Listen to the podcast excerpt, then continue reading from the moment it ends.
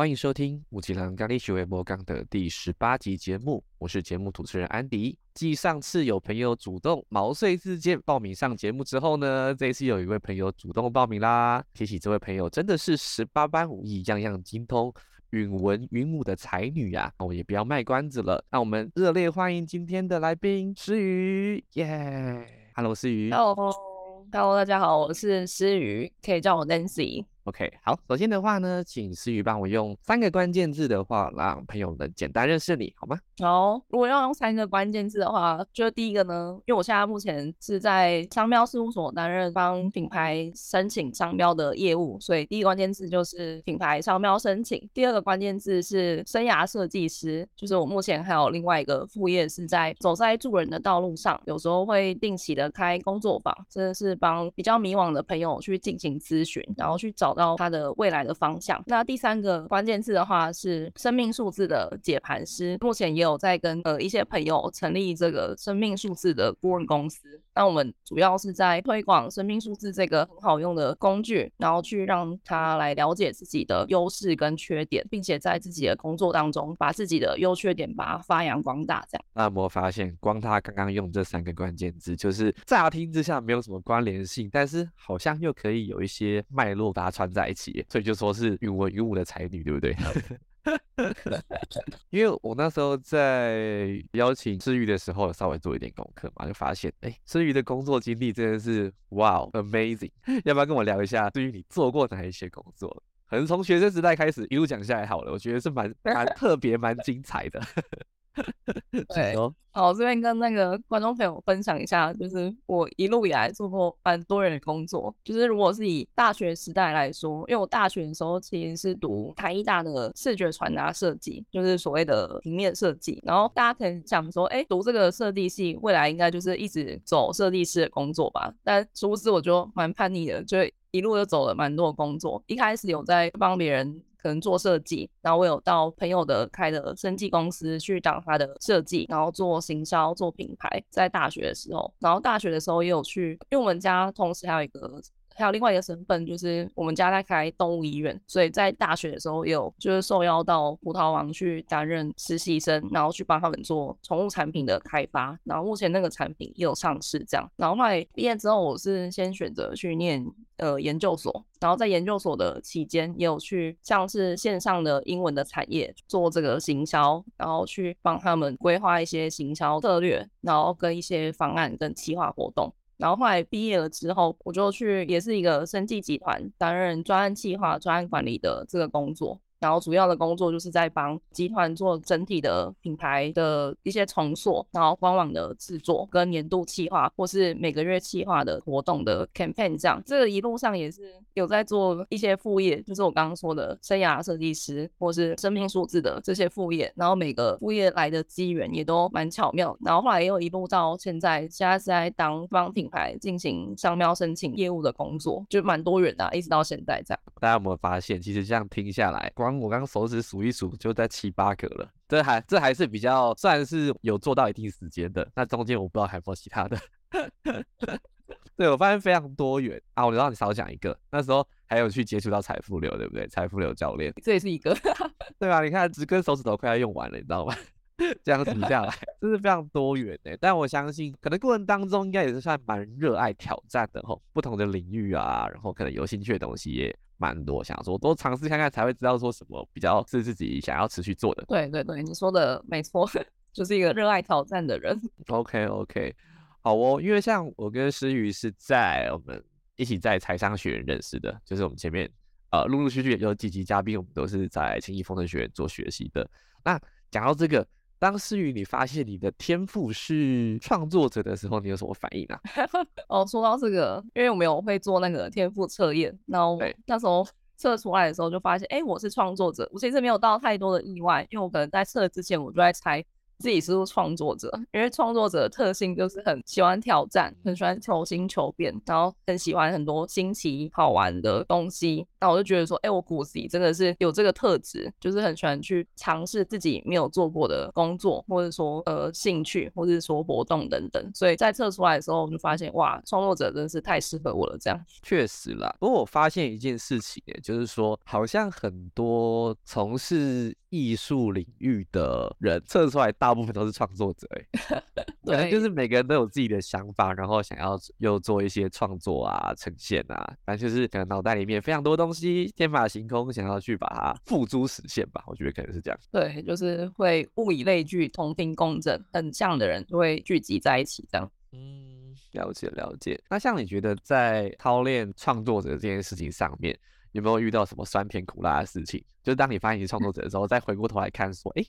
过去的一些过往的经历啊，跟你。后来怎么样做了一些调整？你觉得？我觉得就是在操练那个创作者的特质，就是我们有提到说，我很喜欢求新求变，去尝试一些不同的东西。然后，但是这样的好处就是说，你可以去接触到世界的很多的面貌。但是坏处就是说，你有很有可能会踩雷这样。然后我在工作上踩雷经验是还好，但是我是有在投资的 经验上踩雷。然后我觉得这个应该也是因为创作者的个性，就让我想要去听到朋友或是网络上说，哎，这个。东西好像不错，就可以去尝试看看，然后会想要每个都去碰一点，然后就发现说，哎，不行，这个东西尝试下来之后，发现，哎，它可能是诈骗，然后，所以后来就是有让自己的钱撒到大海这样，然后后来经过这个惨痛的教训之后，就会知道说，每次在要挑战一件事情之前，会去问自己说，这件事情真的是我自己热爱的吗？也会去征求朋友的意见，就是会三思而后行啊，不会再像之前创作者特质那么的冲动这样。OK，就是一方面是要踩刹车，因为发现自己的个性就是很容易就冲下去了。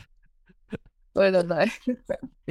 那像，因为刚呃在身份标签上面有提到几个部分嘛，像一个部分是商标的部分，是什么样的一个契机啊，会踏入这个领域？因为我记得这一份工作的话，跟前面的比较不一样，前面的话主要听起来都是在做品牌的一些行销啊、企划，或是最早的一些当时候本业所学的是设计的，但这个商标的话本身是业务的工作，哎，就是完全算是另外一个全新领域。那时候怎么会踏入这样的一个领域啊？我其实，在踏入这个商标的这个过程，我也是思考了很久，我还甚至还去算塔罗牌啊，然后去 问神明啊什么的。因为我之前就像是安迪说的，就是在过去所学的或者说所从事的都是行销品牌，然后。设计、专案管理都是有环环相关的工作，但是我就想说，我想要是在趁年轻的时候去挑战业务性质的工作，因为就是有听听很多人说，你在年轻的时候去挑战当业务，其实会累积很多你的见识、很多人脉等等，所以想要去挑战一下。所以后来在今年啊，有个因缘际会，然后我就在一零四上面看，就想说，好，那我想要挑战哪些业务类型的工作？那我甚至那个时候还去考了防重的证照，想说，不然防重也可以。试试看，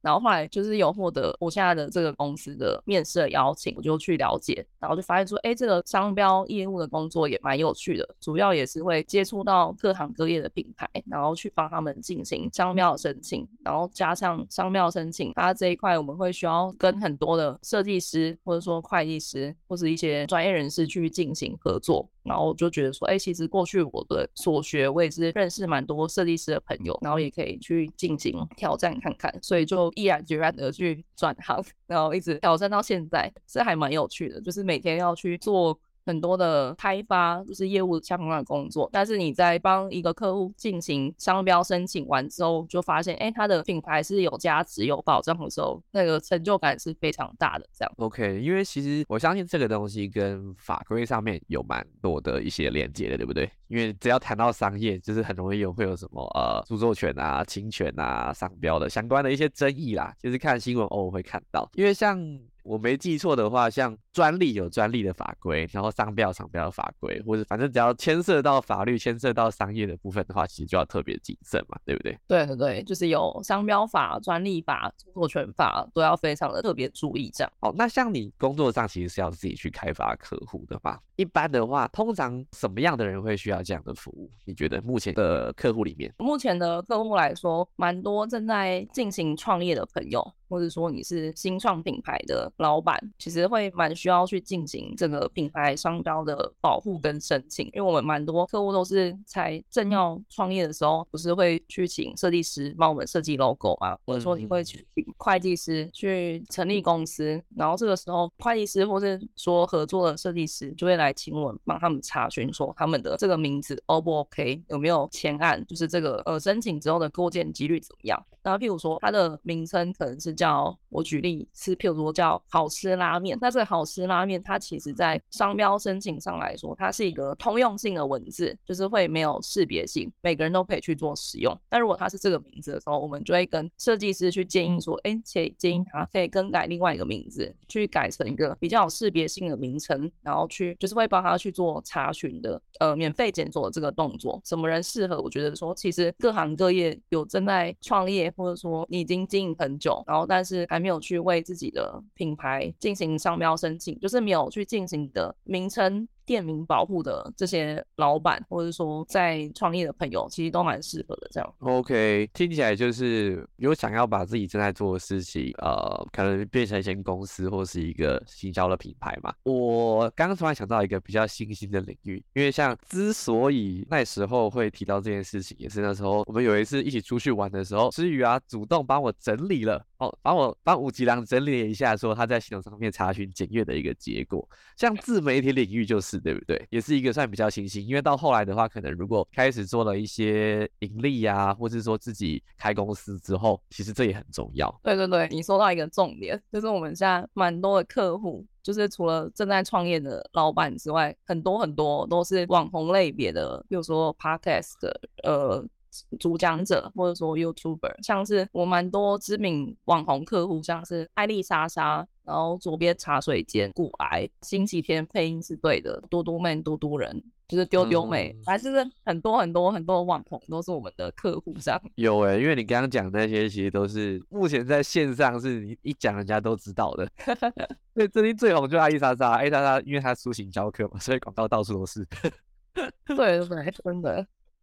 OK OK，好，所以其实在这个方面的话，算是一个比较新兴的领域啦。因为像其实现在大家都做自媒体嘛，那大家也想要在工作之余让自己有一个品牌，或者是说让自己有一些斜杠的收入，所以自媒体开始算它的一个发展算比较快速的崛起。所以这这一方面，我觉得也很蛮容易有一些。纠纷的，对，真的会遇到很多侵权的这些案例啊，然后或者是说很多客户也会跟我们去咨询说，哎，他可能在网络上就是发现，哎，他的商品就是遇到跟别人呃有一样的话，或是被别人抄袭，会该怎么办？所以我们这边都会，因为我们有一句 slogan，会建议客户说，要做行销，先请商标，就是说在你的品牌还没做大之前，你就先把自己的商标保护好，这样你就可以很全力的去冲刺你的品牌，然后你做越大，也都不会担。担心有人来模仿你这样，明白？反正就是先让自己的品牌先受到法律上面的保障，这样子。那像他一般申请一个商标好了，他有一个类似年限嘛？好比说，假设我申请一次，它可以呃持续多久的时间？对，呃，商标申请的话，就是。我们申请完之后，我们可以去专用保护十年。那当你十年快到期的时候，你只要再去做延展这个动作，你又可以再去专用保护十年。所以等于是说，当你的商标进行申请之后，基本上只要你有付那个延展费，就是可以一直一直都去无限次数的去使用下去，就可以一直永流传这样。永流传是不是？我突然想到一个事情呢，就是说有没有那种商标其实已经很久了，但是后来的话变成所谓公共财的一些案例有吗？我只是突然想到而已。商标变成公共财，呃，这个部分可能会比较像是它的商标就是没有去做延展这个动作，它的商标失去了这个注册保护的效果，然后其实。变成公共财这个比较少，因为它比较像是它的名称是一些通用性的文字，譬如说好吃咖喱啊，或者说描述性的文字，像是什么漂亮啊、甜蜜啊，然后呃一些就是很多很多通用性描述型的名称，这个是不受保护的，所以就等于是说大家都可以去做使用这样。了解，这让我想起我在前公司的一些事情。因为我们前公司的话是呃线上英文产业嘛，因为刚刚思雨有提到说，哎，自己有在线上英文产业有服务过一阵子时间，那我们前公司算是那时候，现在应该也是吧，就是算品牌知名度最高，叫 Tutor ABC。然后当时候的话，因为其实在我相信在 Tutor ABC 以前，没有什么人会特别对于 Tutor 这个字是有很明确的印象的。但后来因为 Tutor ABC 的行销，让等于说直接间接的让 Tutor 这个单词让普罗大众就是知道说哦 Tutor，以至于后来衍生出很多呃线上英文的同业，就是用 Tutor。然后，好比说什么什么 tutor 啊，tutor 怎么样怎么样啊，就是各种 tutor 都出现了，以至于我记得当初我还在 tutor ABC 的时候，公司其实是有针对这样的一个部分去付诸法律实行的。然后后来我没记错的话，判决的结果是，虽然 tutor 这个是是一个广为人知的一个英文单字，就是它其实就是一个单字嘛，其实大家都可以去使用。但同时间，因为这个 tutor ABC 对于啊，这样的一个单字上赋予的商业价值，以至于说，如果后面的人使用 tutor 来作为同质性的一个产业啊，或是不论是补习班或者线上机构好了，来做这一方面的申请或是盈利好了，那以至于公司觉得侵权，那真的去诉讼，哎，真的最后还是赢了哎。对，就是因为你们之前的公司，它的名声做的很大，就是有取得那个高识别性啊，然后高广告度、高营业额等等，就是可以去主张这个后天识别性这样。OK，所以其实感觉上还是有很多的 mega 吧，细节要要留意。对，就是发现，哎，你就越做越久之后，就发现，哎，在不管是商标、专利跟著作权，它都有一些很细微的东西，然后你要去，可以要去去注意的。这样才不会侵权，这样没办法，只要牵扯到商业，牵扯到利益，就不能不小心啦。对对对，没错没错。而且我记得，呃，我这样讲不知道是不是好事，就是有人说法律是保护懂得法律的人。对啊对啊，是真的。在做商标、专利、著作权这边，也真的是，我们也都会去尽量去让客户去知道更多关于商标、专利跟著作权相关的的事哦。所以我这边也可以补充一下，所以我们我们公司它每个月都会定期的去到各大的商务中心跟共享空间去进行这个免费制裁讲座推广。像是我上个月的时候就到呃台中的 Mono Space 去进行制裁讲座一小时的这个讲座的分享，里面就是在跟很多的呃创业家或者说设计师或是。会计师的等等去分享说，呃，在就是在行销的路上，你的呃品牌、商标、专利跟著作权的重要性，这样就是会跟。大家去做这个推广，这样我相信，因为目前的创业的人越来越多嘛，跟以前比起来，所以其实像你刚刚前面讲的，跟设计师，呃不，设计师以及说跟会计师本身，因为其实你们应该也会有一定的连接人脉网络，所以其实他们在提醒业主的时候，就就会直接提这个部分的啦。现在我相信，除非是艺人像自媒体那样子，不然其实如果你有一定的规模，或是你有请专业人士的话，他们就会帮你考量到这一块。这样对对对，这些这些都是非常重要的一环。这样，那像这些讲座啊，是的资讯是否个人比较多，还是你会放在什么样的平台上面，让人家去知道说你们有这样的资讯？哦，就是我们这些资讯，呃，我们通常会放在就是我们公司的 FB 上面，有兴趣的朋友也可以在那个下方连接点我们的公司的一些连接，然后还有我们会放在。共享空间，或者说创业基地的 FB 或者 IG 上去做宣传。那当然，在自己个人的 FB 跟粉砖 IG 也会进行相关的宣传，这样。然后或是也会上那个活动通的网站，就是让大家都可以来报名。OK OK，所以其实资讯流通的管道蛮多元的，听起来是这样。对对对，对。好啊，那因为像至于刚刚就讲到说，除了这个商标业务的部分的话，那自己还有一些斜杠的部内容嘛。另外一个是职涯咨询师，也是一个好像没有很直接关联性的一个。太多直接关联性的一个项目，那时候怎么样踏入这个领域的？呃，职涯咨询师这个，这也要追溯到大概是二零二零二月的时候，就那时候我还就处于一个比较迷惘的状态，所以我就在网络上看到说，哎，有这个生涯探索的这个工作坊，所以我就跑到台北去参加。它是一个为期大概两个月的工作坊，然后参加完之后，我就觉得说，哎，对我自己。蛮有帮助的，因为在过程当中，他会用很多的工具跟方法去让你探索自己，然后找到自己的一些想要未来从事的方向，甚至会。带着我们去打造自己的 MVP，就是个人最小可行性方案，去打造这个原型，然后甚至还有毕业典礼。所以在参加完之后，我就觉得对我帮助蛮大。所以那时候就念头就有兴起，说我想要也走一个，如果可以的话，也可以走在一个助人的行业的道路上，就不一定要是全职，就是可以兼职这样做做这样。因为我自己也是受惠于他们蛮多，所以后来我就加入他们的。生涯设计师的学徒计划，然后后来在经过一年的培培训之后，我在今年还是去年的时候就正式成为生涯设计师。然后在今年的时候也有开始自己带这个工作坊，就是生涯设计的工作坊，然后有去接这个咨询的这个个案。所以我就觉得，就是这一切的道路的走来也都是蛮有趣的。这样，然后也真的是因为曾经在这边得到蛮多的，所以会想要把得到的收获去给他给予出去。然后，所以我们在明年的这个一月十四的时候，我们也有办这个线上的生涯的年会。然后这是我们就是第一次的举办，然后我们是邀请了非常多就是各路关于生涯相关的各路人马好手们来进行这个年会的讲座，然后一共就是有十几位的讲者，然后我们会在呃年会上，就是这个年会它是大家都可以免费报名，然后会是在一月十四礼拜六的整天，就是从早上九点到下午的大概三四点左右，那每次每个人的时间。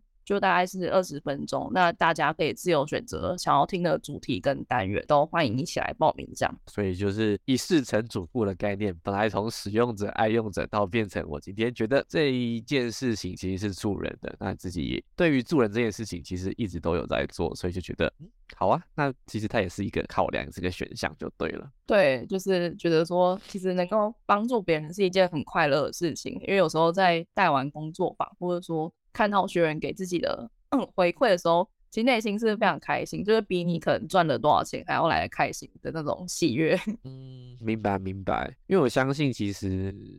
很多人花了很多时间找路，但如果今天有一个工具是可以让你在这个过程里面缩短那个时间，那你可以提早让自己更聚焦在诶可能比较适合或是你你有兴趣也想挑战的项目上面的话。相信它会是一个蛮大的帮助嘛，因为时间是我觉得是代价最高的成本。说实话，对，没错，真真的就是如果有，应该是说在迷茫的时候，如果有可能一盏明灯，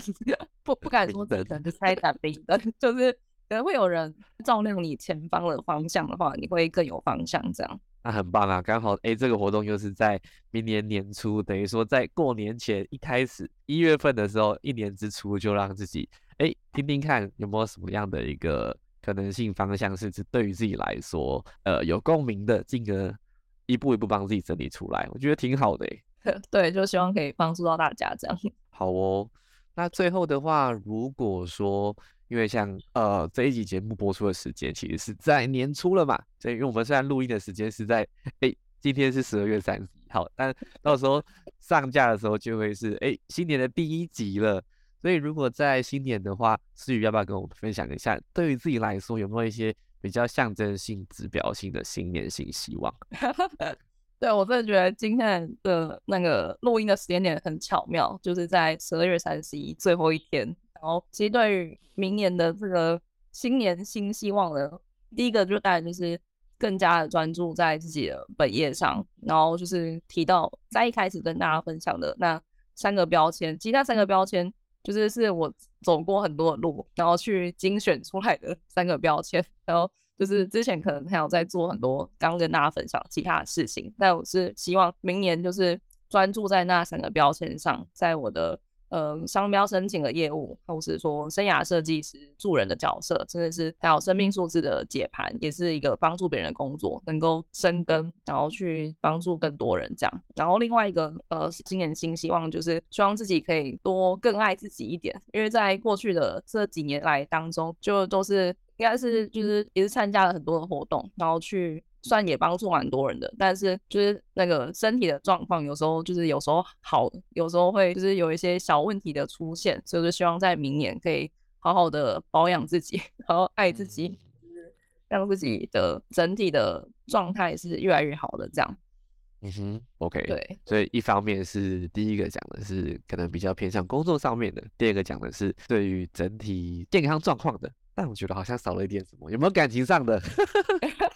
哦，第三个愿望这边是要公开真有了吗？哦，没有没有没有没有，就是好奇嘛，因为你知道我们我们年纪应该没有差很多，但是我们到人到一定年纪之后都会求平衡嘛，对不对？你不能只专注在某个方面，因为会失衡嘛。我们有上过一组课程，知道了，其实 状态是需要平衡的，所以好奇啦，好奇啦。啊，你你愿意讲就讲，不愿意讲就算了，没关系。可以可以，就在关系的上，我也是希望有一段算是就是可以跟我有共同精神追求的这个灵魂伴侣的出现。对，目前是那个单身中啊。OK OK，好，大家都有听到了。如果对诗有兴趣的话呢，我们除了刚刚讲的相关的一些内容的部分，也会放上诗雨的相关联系资讯。那至于有没有缘的话呢，就各凭本事喽。对，好啦，没有开玩笑啦。但是我觉得其实新的一年嘛，大家还是会希望帮自己在各个领域有一定的方向先定掉，然后至少是一些具体的，那才有办法说，哎，趁呃年末到年初的阶段开始去思考说，来年我们要往什么样的一个目标定位去发展，这样子。对对对，好哦。我觉得今天蛮有趣的，因为其实是于啊，有太多太多东西可以讲了。今天我们先讲到这边，也许未来还会有蹦出一个新的我们没有接触过的东西，就可以邀请思雨再跟大家分享。OK，对，期待在就能够在这边再跟大家见面，这样。好哦，以上是今天的节目，我们谢谢思雨，谢谢谢谢大家，谢谢安迪。好，那相关的一些资讯啊，包含刚刚提到的诶商标相关的，或者说。包含刚刚讲的生涯咨询的年会，或者是私于个人的联系方式，我们也会放在节目资讯栏位哦。那就下一次见喽，大家再见，拜拜。